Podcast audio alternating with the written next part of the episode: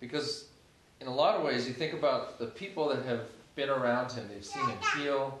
They've seen him teach with authority. They've seen him be in different places doing very different things than what they're used to.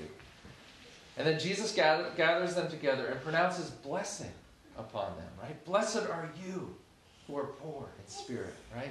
Imagine him looking at people and saying, blessed are you. Blessed are you, right? So the people that are following him, he's blessing. That's the first thing he does in gathering these people who are following him together. It leaves the question, though, in the air about what they're used to hearing in the synagogue and around town, right?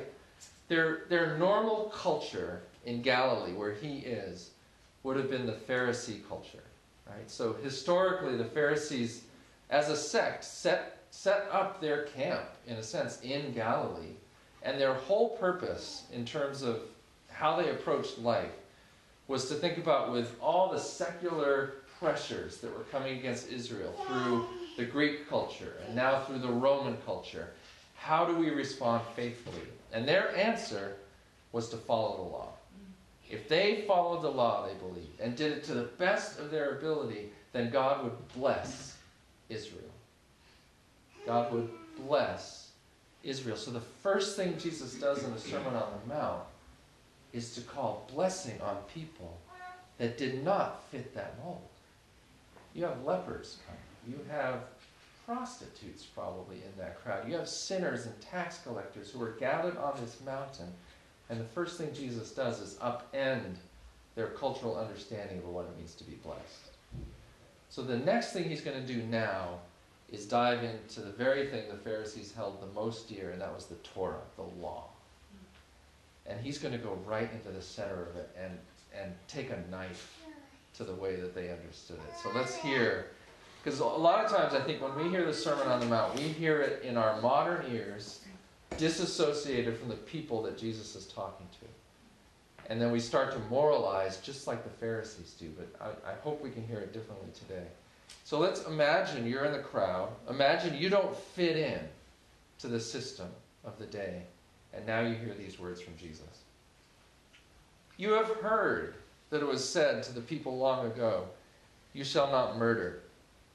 And anyone who murders will be subject to judgment. But I tell you that anyone who's angry with a brother or sister will be subject to judgment. Again, anyone who says to a brother or sister, Raka, is answerable to the court. And anyone who says, you fool, will be in danger of the fire of hell. Okay, just hit pause. How do you feel right now? This is not, like, he just went from blessing, and now we're in hell, right? So he goes on. Therefore, if you're offering your gift at the altar, and there, remember that your brother or sister has something against you, leave your gift there in front of the altar. First, go and be reconciled to them, then come and offer your gift. Settle matters quickly with your adversary who's taking you to court. Do it while you're still together on the way, or your adversary may hand you over to the judge, and the judge may hand you over to the officer, and you may be thrown into prison. Truly, I tell you, you will not get out till you've paid the last penny. You have heard that it was said, you shall not commit adultery. But I tell you that anyone who looks at a woman lustfully has already committed adultery with her in his heart. If your right eye causes you to stumble, gouge it out, throw it away. It's better for you to lose one part of your body than for your whole body to be thrown into hell. And if your right hand causes you to stumble, cut it off, throw it away. It's better for you to lose one part of your body than for your whole body to go into hell. It has been said, anyone who divorces his wife must give her a certificate of divorce. But I tell you that anyone who divorces his wife, except for sexual immorality, makes her the victim of adultery. And anyone who marries a divorced woman commits adultery. Again, you have heard that it was said to the people long ago, do not break your oath, but fulfill to the Lord the vows you have made. But I tell you, do not swear on oath at all, either by heaven, for it is God's throne, or by the earth, for it is his footstool, or by Jerusalem, for it is the city of the great king. And do not swear by your head, for you cannot make even one hair white or black. All you need to say is simply yes or no. Anything beyond this comes from the evil one. Lord, I pray you'd help us to hear your word today. Amen. So when I said yes to preach this week, I didn't look at the passage. And in my heart, I said to Eduardo, how dare you? And secondly, I said, I swear I will never do this again, which means I broke two of the things that Jesus is talking about here already, which means I'm completely unqualified to preach this. And the third one, well, it just happens. I'm a guy. So I'm totally unqualified to preach anything with authority from these commands that Jesus is giving. And I don't think any of us in this room are, right? What is he doing? I don't know about you, but if I were in the crowd, I'd be stirred. Like, whoa. It was hard enough under the yoke of the Pharisees to follow all of this stuff. Now you're adding this? This is, you're supposed to be the guy that's bringing us the good news, right? Instead, it feels potentially like there's a weight being thrown onto the people's shoulders here that's completely unbearable. One of the ways that I've heard people interpret this is that Jesus is intentionally doing this to draw us to grace, right? To make it show that none of us can do this. I based on Psalm, based on Deuteronomy, based on the whole trajectory, I think Jesus is saying, no, this is exactly the way we're supposed to act. This is what Jesus-y people look like. So I want to give a metaphor that might help. So imagine a people who were made to feast on healthy, delicious, 5-star Michelin quality food.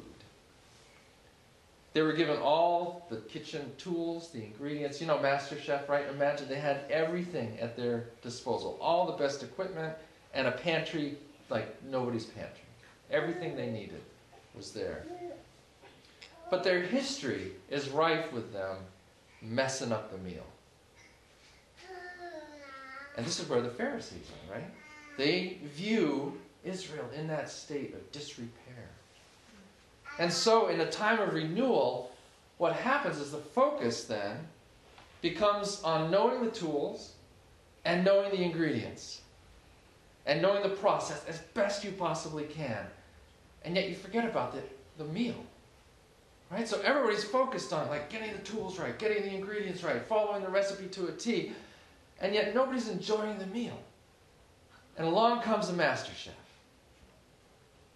And he starts feeding you. You're like, how did he do that?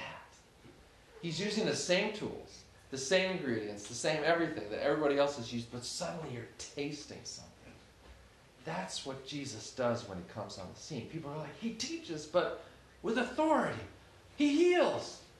People stand up amazed. They're following him. They want to be with this guy because he's a master chef. And everybody else that they've dealt with, including their own home, just pales in comparison to what he's offering. And so they're following him, wanting to find out how in the world does he do it. I want to be able to do that too. And so now what Jesus is doing is helping us to see how he handles the law, the most important tool in the kitchen, in a sense. And I think what we're going to find is actually there's incredibly good news in here. One thing we miss in this is that Jesus actually is humorous. There's humor in here that we miss in our Western ears, but for a Jewish person to hear some of the things he says here, you can catch things both as a dire warning and as a completely funny thing in the Jewish mindset. You can hold both of those at the same time. And Jesus is doing just that. He's throwing, in a sense, an exaggeration so far that you can start to chuckle inside and yet realize, whew, I'm there, right? Any good comedian does this. We laugh at the things the most that kind of hit home the closest that we're like, oh gosh, I'm like that too, right? And they exaggerate it. They take it to a farther degree, and you start to chuckle. And yet you also realize, I wish that could change, right? And in a lot of ways, I think that's what Jesus is doing. They were used to hearing from Pharisees that just felt like it's a wooden law. It has no life in it. Jesus starts to animate it. And he takes it to the nth degree. The Pharisees, what he's saying is, you think the Pharisees were doing well? No. They were missing the point. You need to go the whole distance.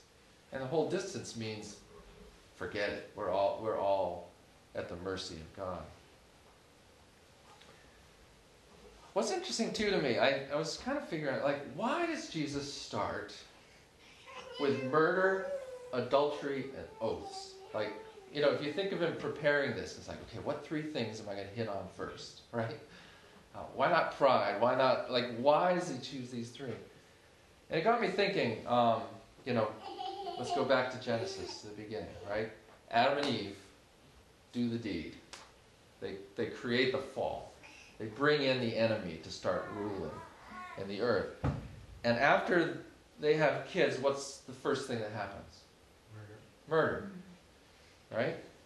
Then, Genesis, interestingly enough, I don't know why, but instead of going on to talk about anything, it goes through Cain's descendants, and it goes to this guy named Lamech all of a sudden. So right after the murder, you find out about this guy Lamech, who has 2 wives, adultery, and boasts with an oath.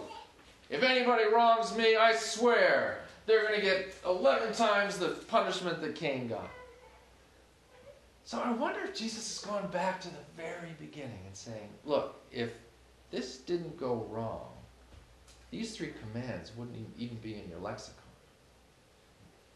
If you want to see what the real purpose of your life is supposed to be, let's go back to the beginning and change the story. And you think that by simply not murdering, you're doing okay? No. So what's happening here, I think, is Jesus is saying, when you go down to the depths of it, you realize you're not even living the life you were meant to live. And I'm coming here to bring that to you. That's what you're starting to taste.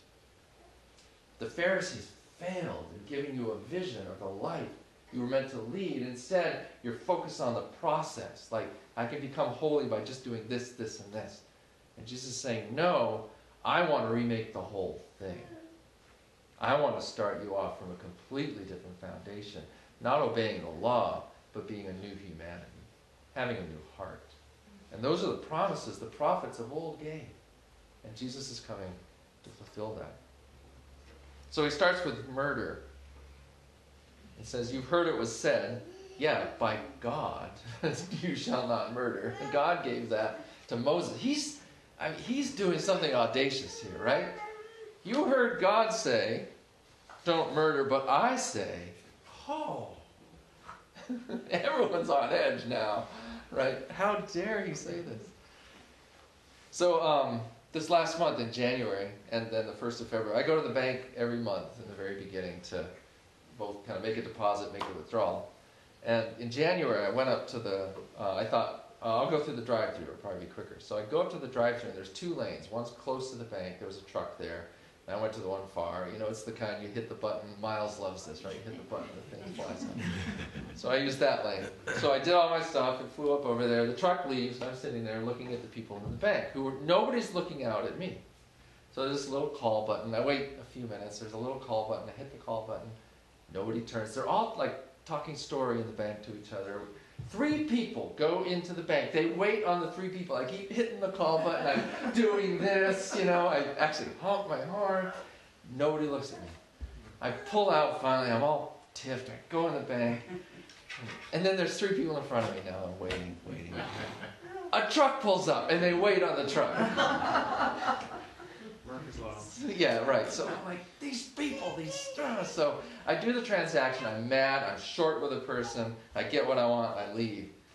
And I feel like just gross inside, right? Why did I get so angry about 10 extra minutes out of my life taking it? Why did I judge the people behind the counter like they were absolute, complete idiots compared to my system of the way of operating in the world, right? So a month later, I go back. I drive in, I'm like, I'm going to go inside, right? So I'm thinking of the last experience, so I'm going to go inside. So I pull in, I go inside. There's three people in line in front of me. One teller is working on them. Nobody's in the drive-thru. And there's two other tellers just talking to each other, joking, like actually, you know, telling jokes. I'm like, okay, there's five people in line here. Nobody's over there. And they're doing nothing. And now and my blood pressure's starting to go up again, right? And then a car pulls up. Those two people go over there and they're waiting on that. I'm like, oh. Then another person comes in from lunch who I know. Her name's Robin. And she's like,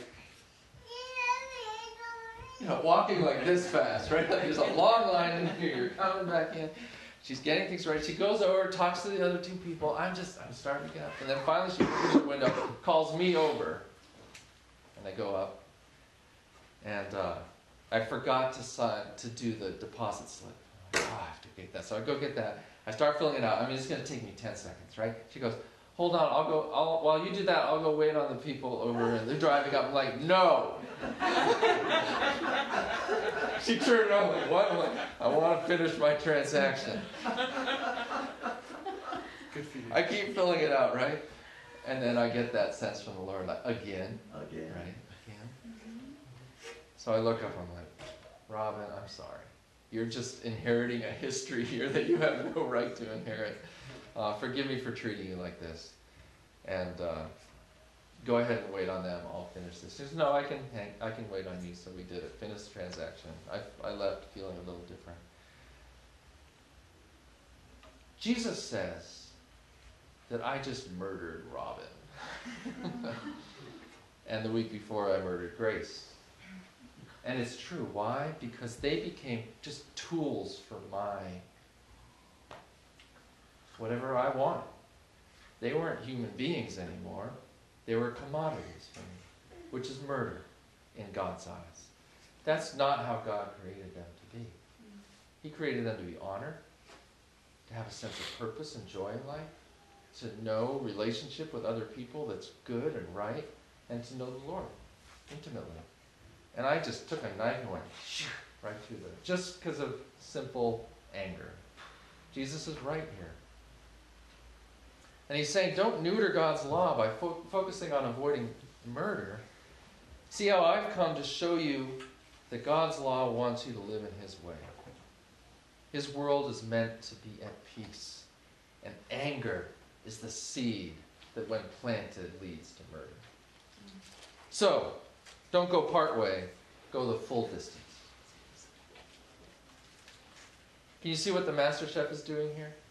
Even though his words are sharp, convicting, and invite us to a seemingly impossible standard, behind is the king who longs to see the kingdom the way it was meant to be. He wants to give us a feast. And he's setting the table for us, even by pointing out these things. I came across this story of one minister while I was studying who shared this. He said, while my wife and I were shopping at a mall, a shapely young woman in a short, form-fitting dress strolled by. My eyes followed her. Without looking up from the item that my wife was examining, she asked, was it worth the trouble you're in?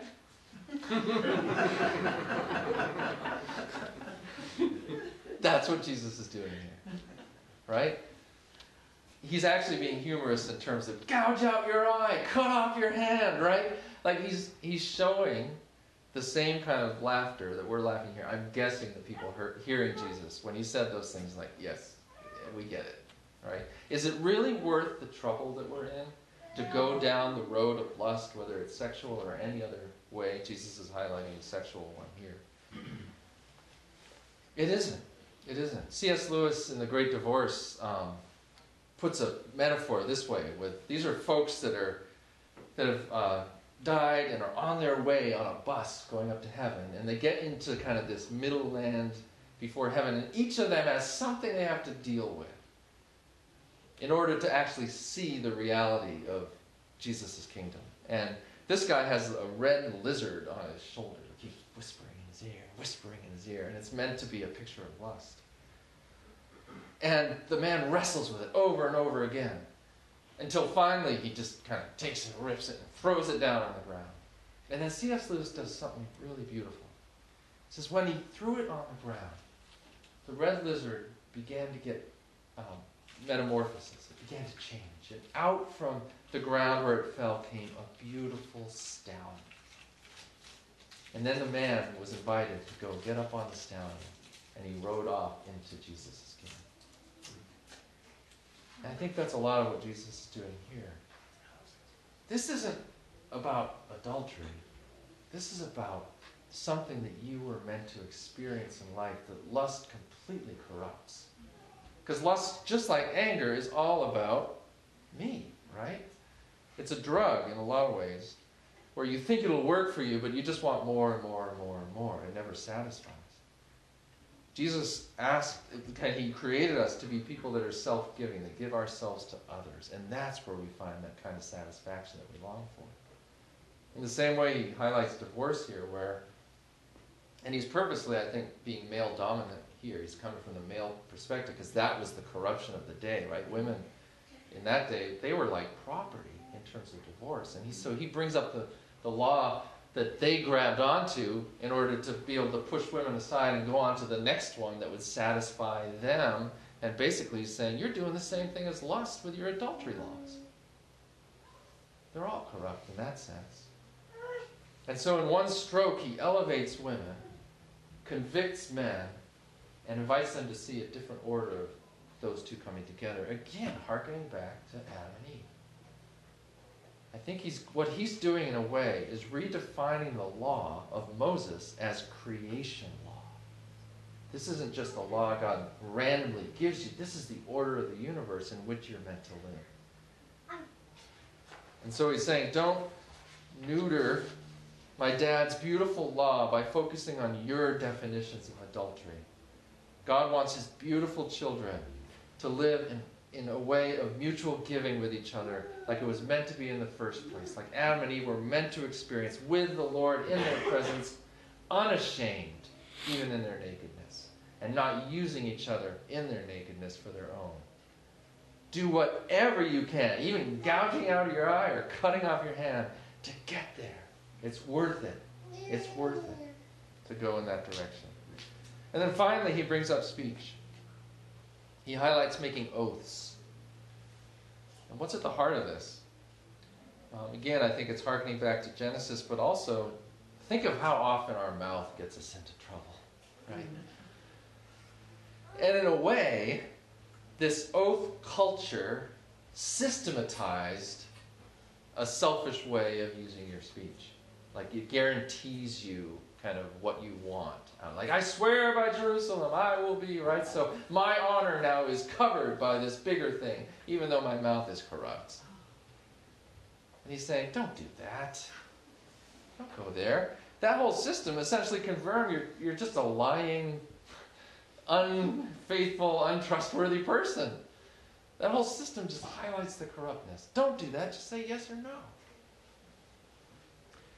In our neighborhood where we live, folks, it's Federal Street in Wisconsin. There's this Federal Street group of people. They like to get together in the summer for parties and things like that. And we'll go sometimes. But I always feel like a fish out of water. So we live in we live on the street, but we don't live like our neighbors in a lot of ways. So we're a one-income missionary income family, right? These are a lot of retired folks who have had very good careers, come in, cheaply buy a house in Maine and have lots of extra income. So the conversations, the beliefs, the interests, their experiences, all are very different than mine. Like, I was in one conversation at one point, they're like, hey, what do you think about all the new restaurants that are around town? I'm like, yeah, they look good from the outside, So this guy's, when I was at my table, I'm like, your table, yeah. So there's a miss, right? But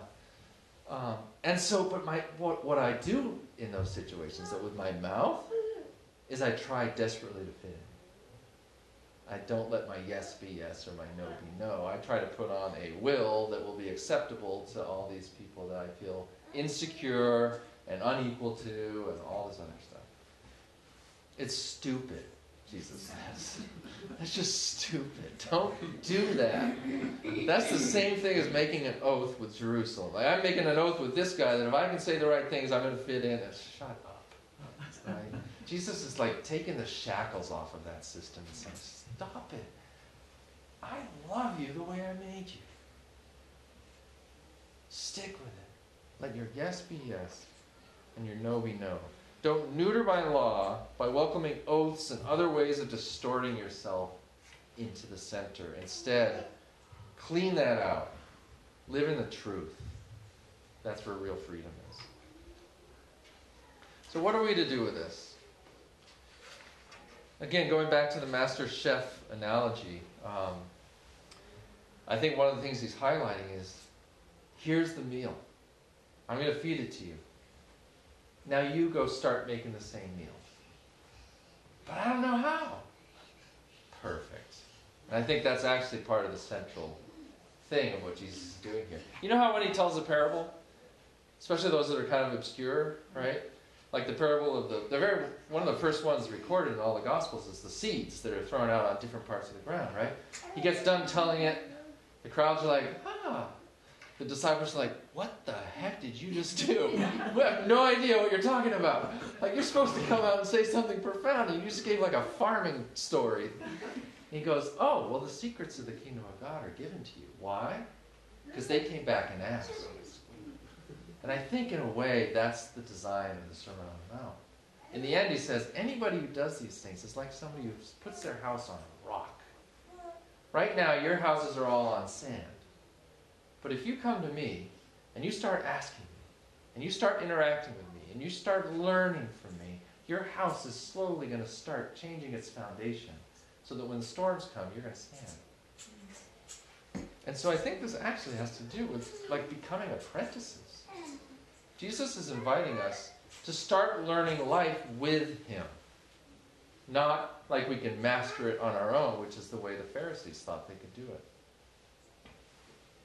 So he's inviting us to start doing things in a different way, living in the Jesus-y way. And it's not about becoming that overnight, it's about practicing it. And we slowly become more and more like the master. And I think that's the reality of our lives. We have to practice. So we already are well practiced in certain ways. The ways of the world, right? It's whatever way the current is going, we've learned to practice things in certain ways that have, in some ways, created us as masters of certain things. Like me at that party, I've mastered, in a way, how to navigate crucifying my own self to get along with others, right? I figured out how to do that over many years of life. So how do we start practicing in different ways?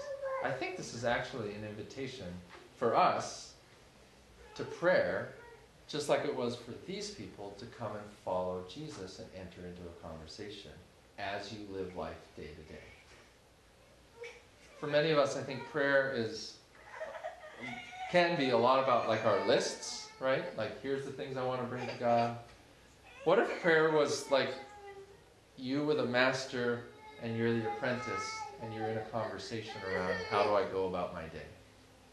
So for instance, as I'm driving up to the bank, okay, Master Chef, how do I go in here and deliver a beautiful meal? Suddenly, it's not about my transaction.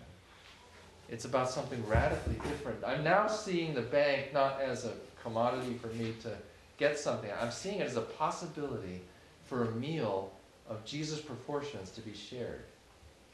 Through simple things like treating somebody with kindness, honoring them, maybe letting somebody else go in front of me in line and say, I'll be slow today, that's okay.